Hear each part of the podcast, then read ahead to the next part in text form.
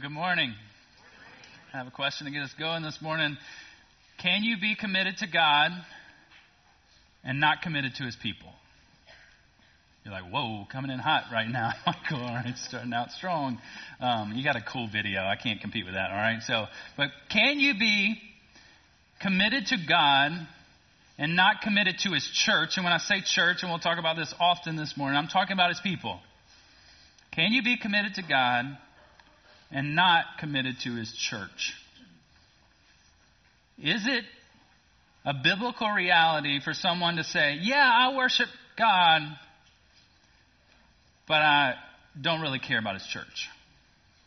A couple weeks ago, I was. Uh, I was actually at the SALT conference and uh, ran into a guy that I used to go to church with when I was serving on church staff in Baton Rouge, and uh, just haven't seen him in a long time. Super faithful guy. And I asked him about some friends of ours that we went to church with back there. And um, I said, How are they doing? He's like, Yeah, they're, they're okay. They're not great.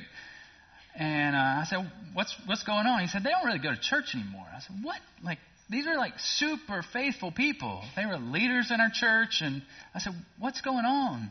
And he said, They don't really feel like they need church anymore. I was just heartbroken. I was like saddened. Like, these were friends of mine that had been in the trenches of ministry with me.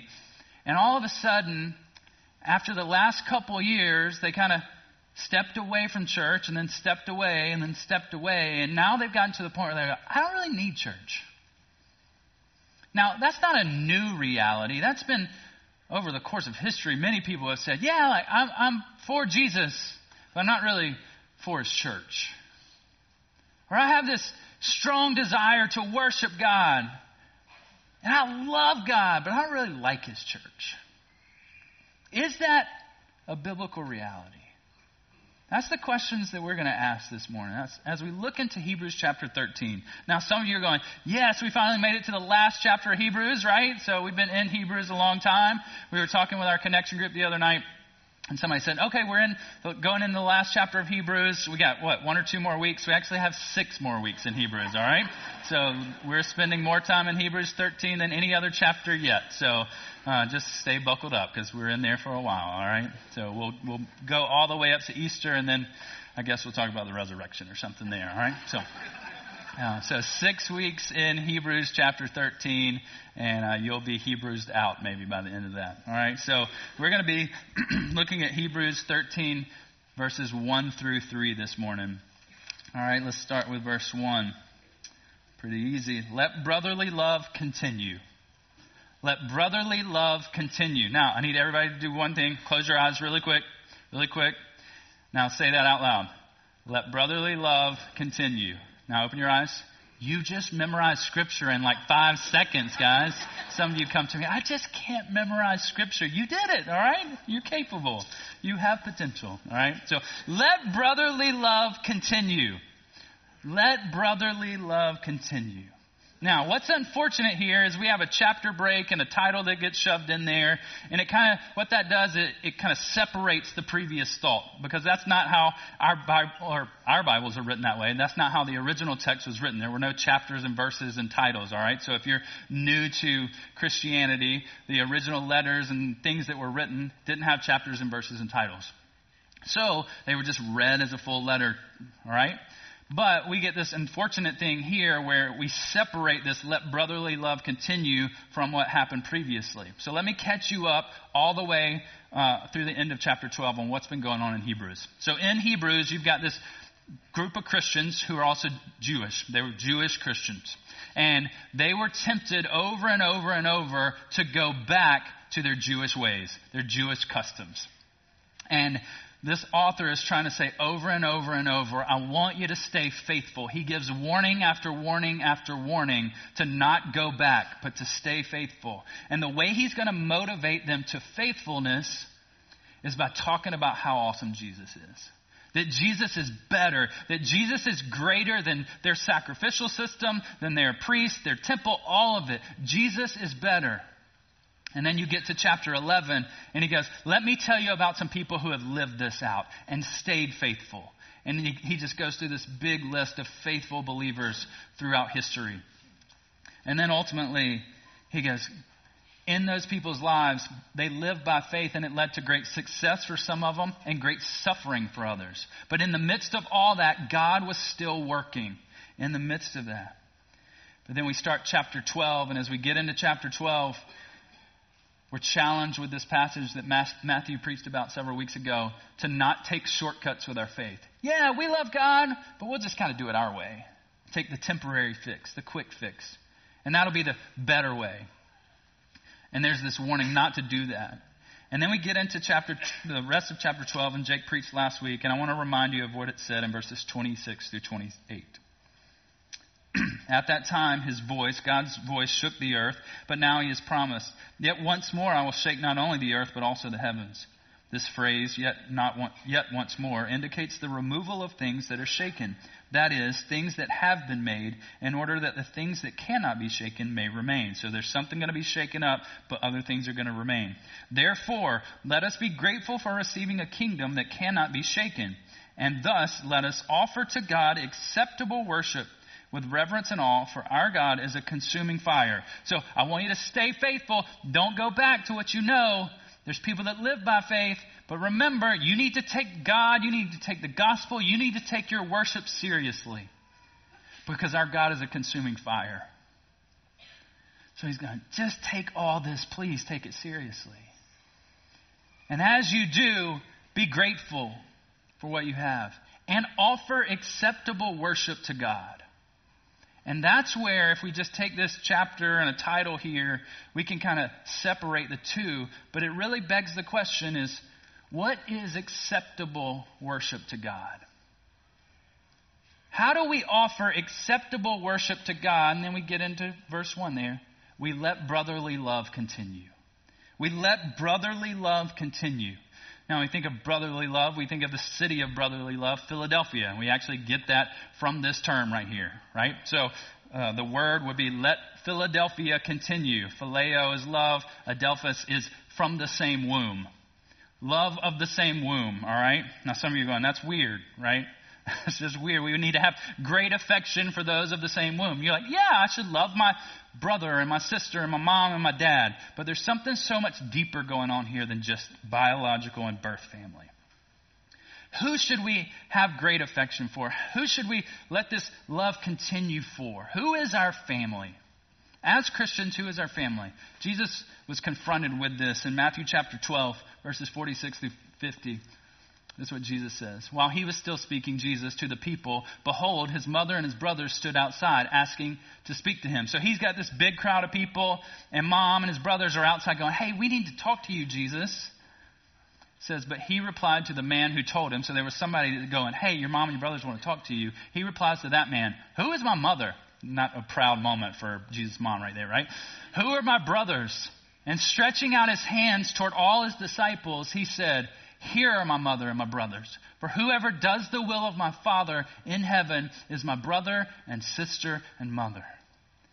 So there's something so much deeper going on than biological birth family here. He's going, yeah, what are you talking about? Like, yeah, you're trying to say, like, my mom wants me and my brothers want me.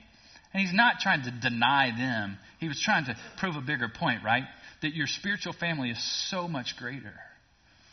And it reminds me of John chapter 3. And in John chapter 3, Jesus is confronted by this religious leader. Not really confronted. The guy comes to him at night because he's kind of embarrassed and doesn't want to be caught by the other religious leaders. And he comes to him, and it's got this guy named Nicodemus. Nicodemus comes to Jesus and basically wants to figure out how can he inherit eternal life and be a part of the kingdom of God. And Jesus gives him this weird answer.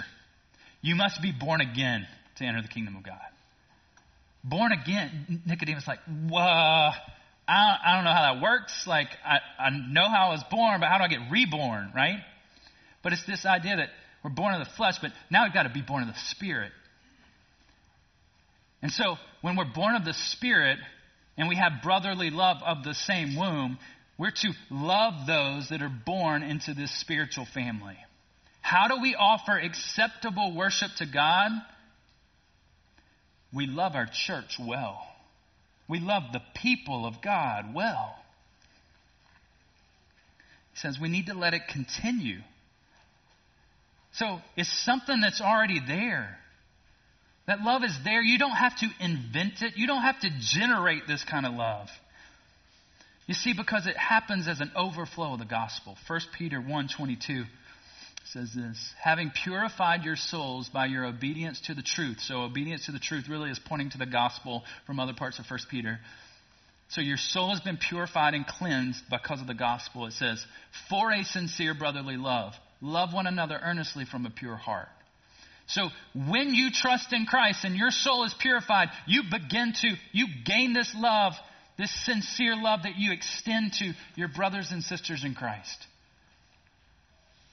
So, how do we let this brotherly love continue? It's an overflow of the gospel. We've got it. We just got to keep it going. You see, all throughout Hebrews, he's talking about endurance, perseverance, and the same thing holds true here. I want you to let this brotherly love continue to remain. When things get shaken from chapter 12, let brotherly love remain. Let brotherly love continue.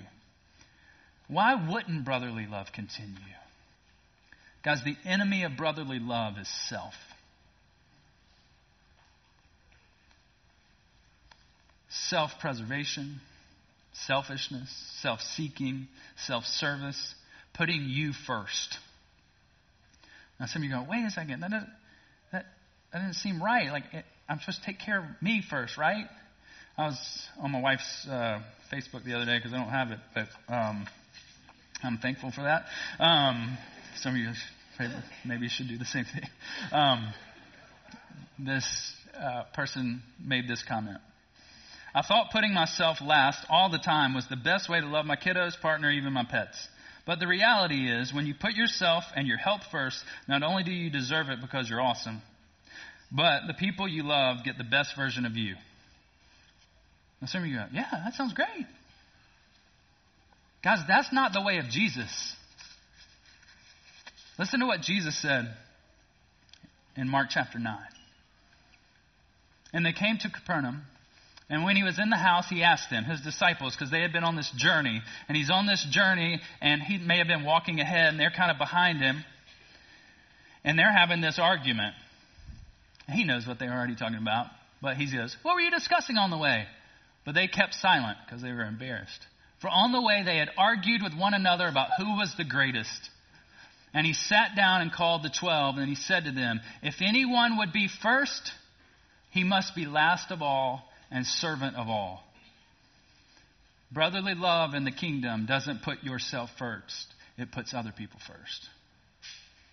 So, this idea of like, I've got to take care of my mental health and serve myself over and over and just make myself this success, guys, that's not the kingdom of God. The kingdom of God says, no, I'm going to put Jesus first. I'm going to love the Lord my God with all my heart, soul, mind, and strength. And I'm going to love my neighbor as myself. I'm going to be a servant of all because why? Jesus, he was this example. This example of Jesus didn't come to be served, but to serve and give his life a ransom for many. Now, I'm not saying don't take care of yourself. But if you're trying to prop yourself up, to build yourself some greatness and success, that's not the way of Jesus. That's not the way of the kingdom of God. And is the enemy of brotherly love. Because we don't put ourself on display. We don't make decisions just based on what's good for us. We go, they are brothers and sisters who need support and need love. And guys, this only happens because it's been produced by faith. Galatians 5 talks about this. And it happens because of a work of the Spirit. Galatians 5:22. For the fruit of the Spirit is what? Love, joy, peace, patience, kindness, and so on. A fruit of the Spirit is love. When you've been changed and transformed by the Spirit of God, there is love that you have. And don't just hoard it for yourself and go, like, let me come up with the best me. No, let me extend it to other people. So, can you worship God and not care for his people? No. You can't do it.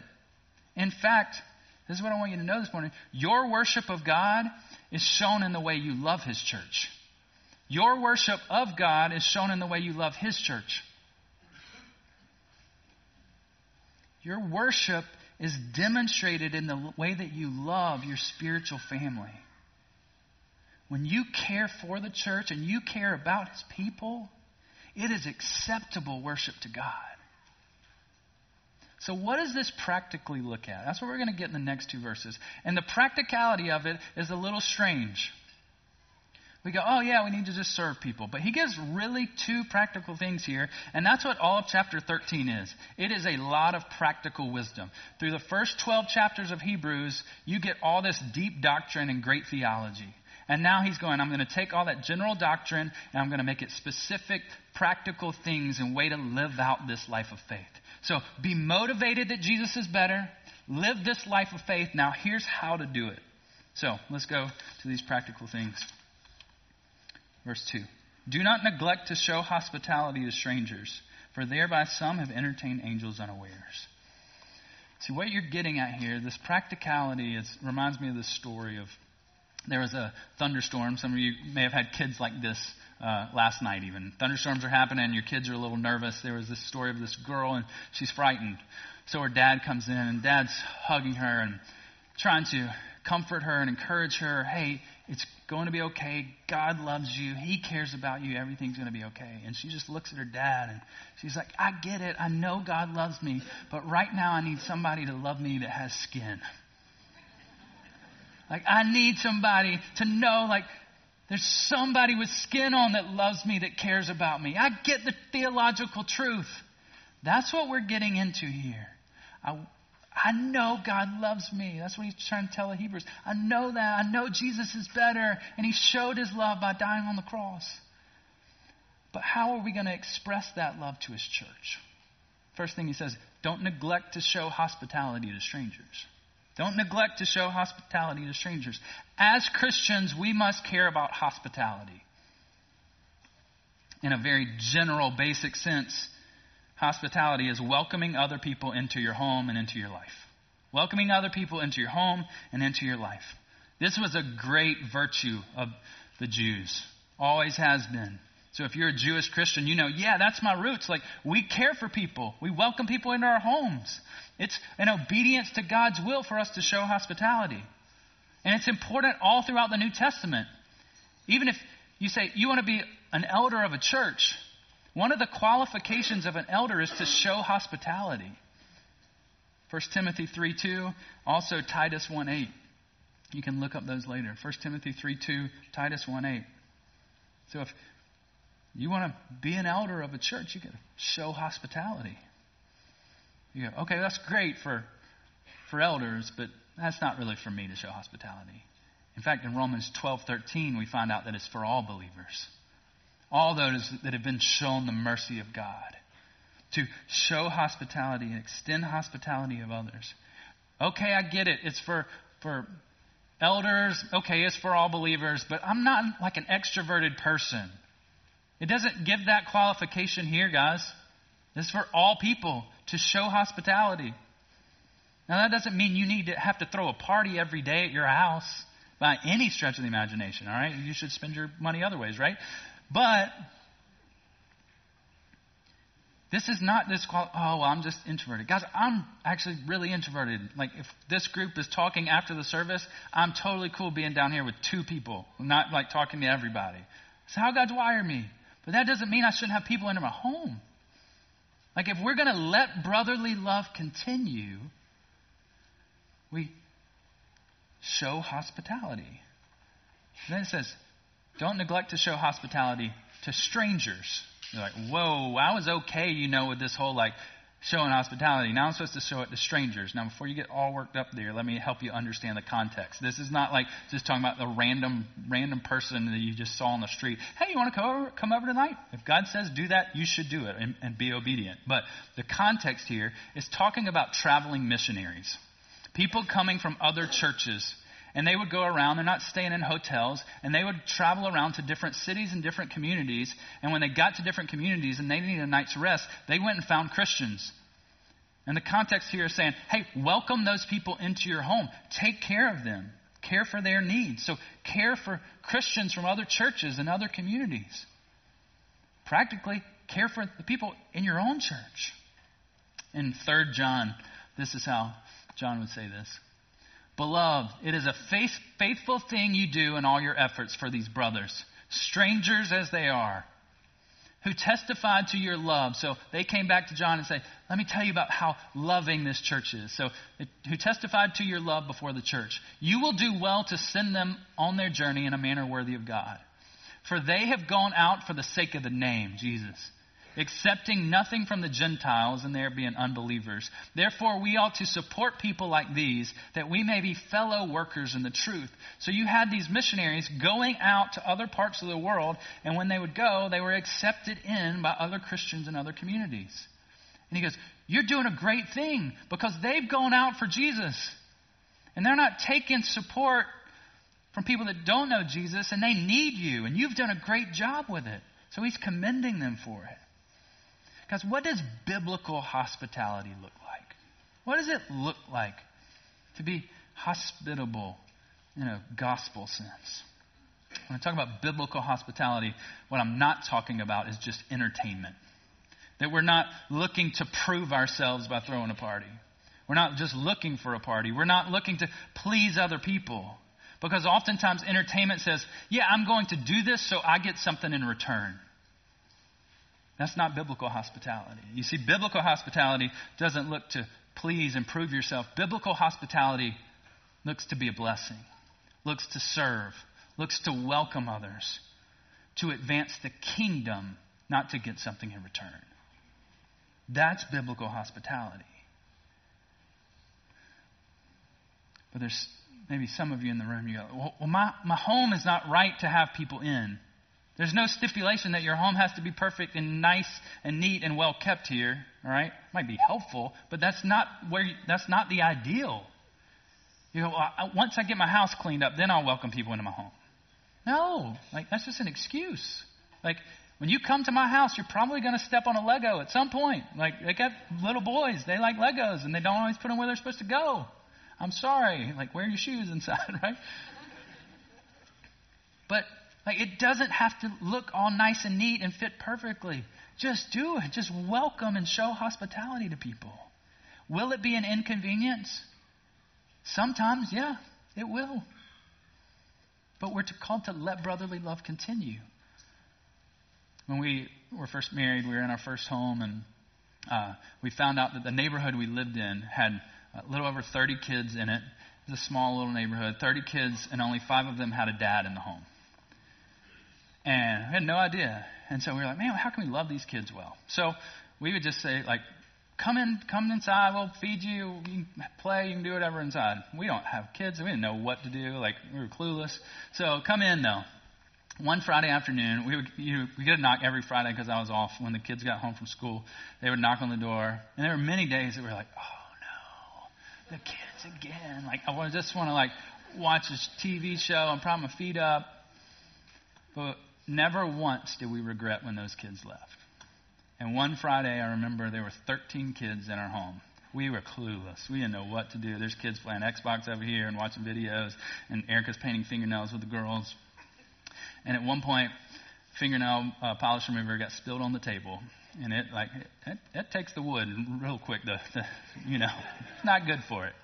And I remember I got I got so upset. What are you doing? Like pick it up. Like, now what am I doing? Like we have people that don't know Jesus in our home. Like, if our table gets messed up, it is totally okay.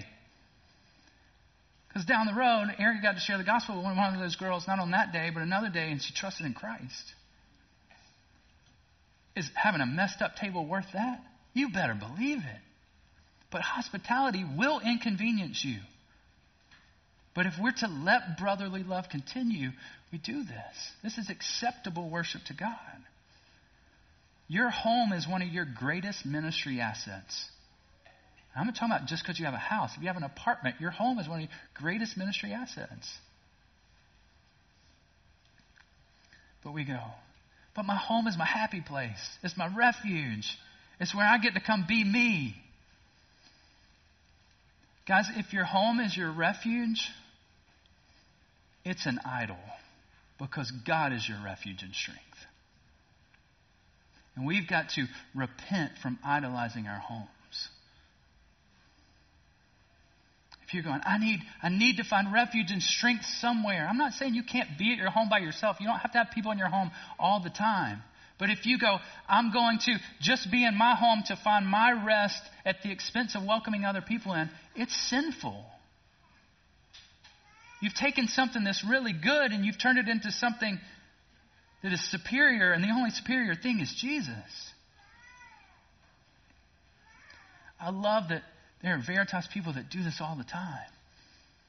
Our connection groups, very few of them meet at this building. Most of them meet in homes. And I can guarantee you, if I ask connection group leaders or people that host those events, is it ever an inconvenience for you to have people in their homes? They will say, yes, 100% it's an inconvenience. But it's worth it every single time. So, what's the result of biblical hospitality? One, it's an overflow of the gospel. Because why? Because at one point in our lives, we were strangers and enemies to God. But because of what Jesus did, he welcomed us in and adopted us as his own family. And he said, Come into my family. Because of what Jesus did on the cross. What a beautiful picture of the gospel. The most hospitable God ever that says, Welcome, come be a part. I'm going to treat you as my own. What a way to put the gospel on display by welcoming people into your home. But then there's this kind of added outcome that could happen that we see here. Do not neglect to show hospitality to strangers, for thereby some have entertained angels unawares. Some of you are like, man, I had, I've had great people into my home, but they weren't angels. I can tell you that right now. but there's this idea that for these Jewish Christians, their minds would immediately go back to Father Abraham.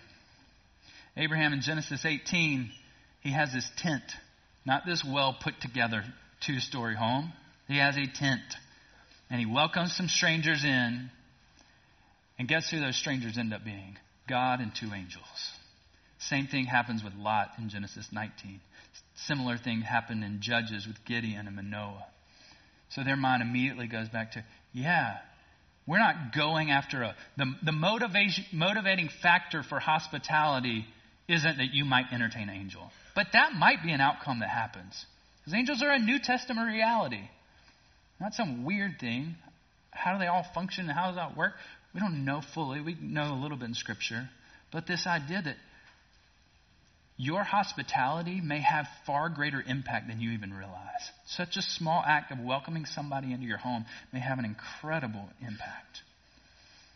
So, how do we let this brotherly love continue?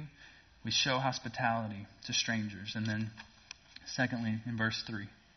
Remember those who are in prison as though in prison with them, and those who are mistreated, since you also are in the body.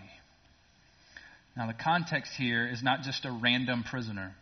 The context are random people being mistreated. The context, again, is brotherly love. There were people in prison in this context, not because they had committed a crime, they were in prison because of their faith. They were being mistreated because of their faith. So he's going, There are people among you in your spiritual family, Hebrews, that are now in prison and being mistreated. And if you're going to care for them, you need to remember them. Don't forget them, which is hard sometimes, out of sight, out of mind, right? But he's going, as a believer, if you're going to let brotherly love continue, you need to remember those people. The ones in prison, the ones mistreated. It's already happened in chapter 10. We saw that they were caring for each other when they were mistreated in chapter 11.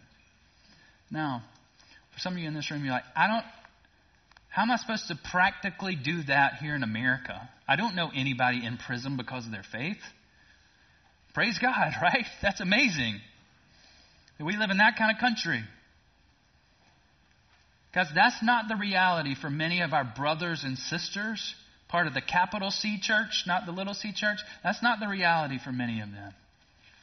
I don't give stats a lot in sermons, but these are pretty strong here. Christians around the world just last year Over 360 million Christians living in places where they experience big levels of persecution and discrimination. 5,898 Christians were killed last year for their faith. 5,110 churches or Christian buildings were attacked last year. 6,175 believers were detained without trial, arrested, sentenced, or imprisoned. 3,829 Christians were abducted last year. Now, I know when we see this, again, as Americans, we're like, how do I do this? If you're one of these people and you're still alive, don't you want to know that brotherly love continues? Because I don't know how long it will be before Christians in America are put in prison. I have no clue. I hope it's way, way, way past my lifetime, my kids' lifetime, my grandkids' lifetime. But there are people in this country that are ridiculed for their faith. I was talking to somebody in a connection group the other day, and they said, We're scared every all the time. I'm scared all the time that I'm going to lose my job because I'm bold about my faith at work. Because on the day that that lady ever gets fired from her job, she should be the most encouraged person ever by our church. You did the right thing. You stood up for Jesus. You proclaimed Jesus. You didn't do anything wrong. And we got your back.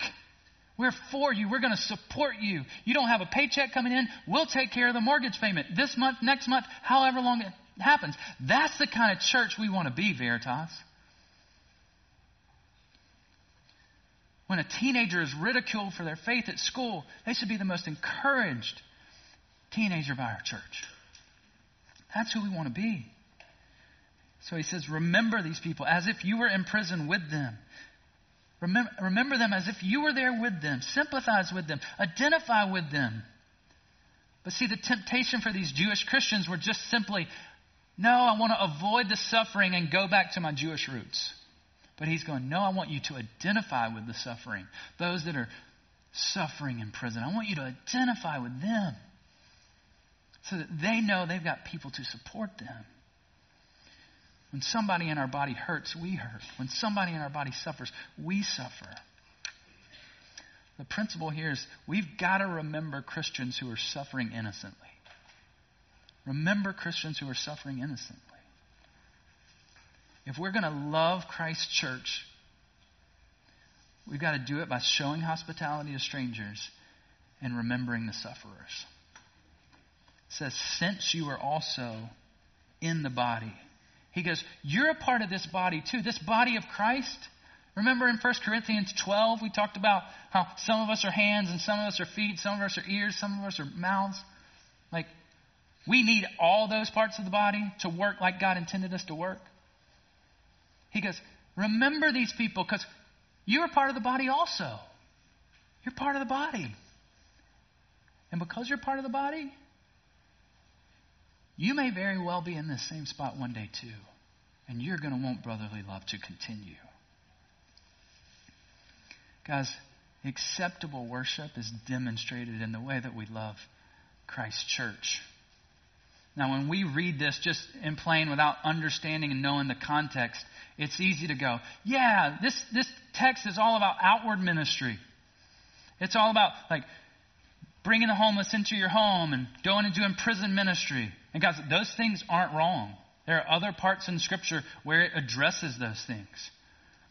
But we've created this false dichotomy in our world where it's like, oh, you're an inward focused church, you're an outward focused church. That dichotomy doesn't exist in the Scriptures. It's a both and, not an either or. We care deeply for those in the body, and we proclaim Jesus to the ends of the earth. But the context here in Hebrews 13 is going, I want you to offer acceptable worship to God. And the acceptable worship here in this specific text is to care deeply for the church and let brotherly love continue.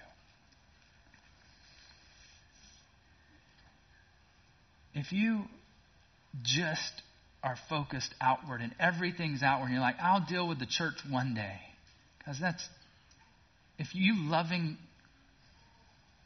the outward world comes at the expense of you loving the church, you're not obeying the scriptures. Now, I'm sure not saying, please don't hear me say that we should not love the world. But we need to love deeply our church, our spiritual family. Paul even said it this way in Galatians 6:10. So then, as we have opportunity, let us do good to everyone, and especially to those who are of the household of faith. Can you be committed to God and not committed to his people? According to the scriptures, no. You can't. In fact, your commitment to God is demonstrated in how you love his people. So, how do we do this practically? Can't get much more practical than already uh, the scriptures already were, but invite somebody new into your home. Invite. There's how many of you college students would like a good meal? All right, there you go. All right, lots of it. Meet a college student, invite them into your home. You're like, they're a stranger. Yeah, that's exactly what this says. Do. Look around you right now. I'm guessing you don't know every person sitting around you. Maybe you should get to know somebody, invite them into your home. Show hospitality. So invite somebody new into your home. Remind yourself of the persecuted church.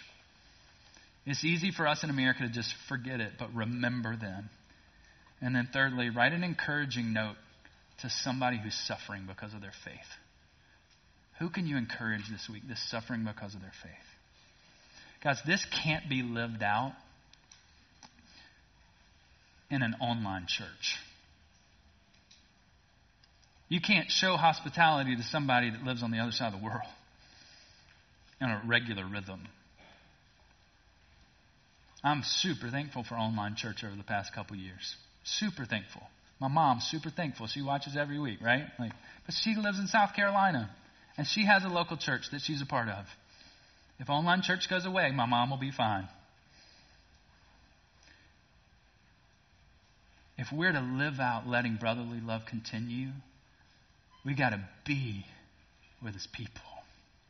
We have to be with his people. And if we're going to let live this out, we've got to be a part of the family. Again, at one point, we were enemies of God, strangers to God, imprisoned by our own sin. But because of Jesus, He welcomed us into His family. And maybe you're like, I don't know how to let brotherly love continue this morning because I've never trusted in Christ. And what a day to trust in Christ, to be welcomed into His family. We would love to talk to you after the service down front. Would love for you guys to do that. Guys, we want to be that kind of family who loves each other deeply. In John chapter 13, I'll finish with this. Jesus says, I'm going to show you the full extent of my love.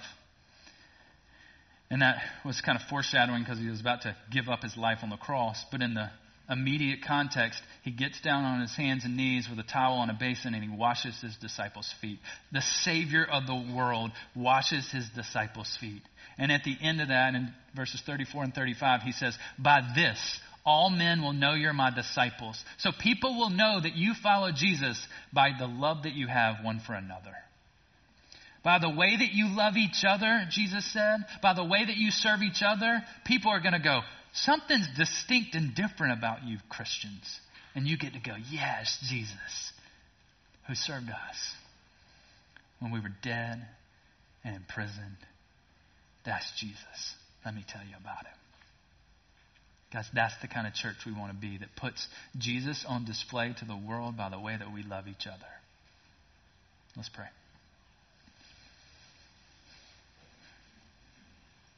God, we want to be that church that loves each other really, really, really, really well. But God, that's it's hard. People aren't like us, different personalities. We come from different places. Lord, but we're so thankful for your spirit that allows us to love and be joyful and kind and gentle and faithful self control and good. Lord, please help us. Please help us to be a church that allows brotherly love to continue. And as it does, may we get to proclaim you to the ends of the earth, Father. Among those who are trying to do that and are persecuted. God, thank you for our brothers and sisters around the world who are living this out when it's way harder to live out than it is for us. God, thank you. In Jesus' name, amen.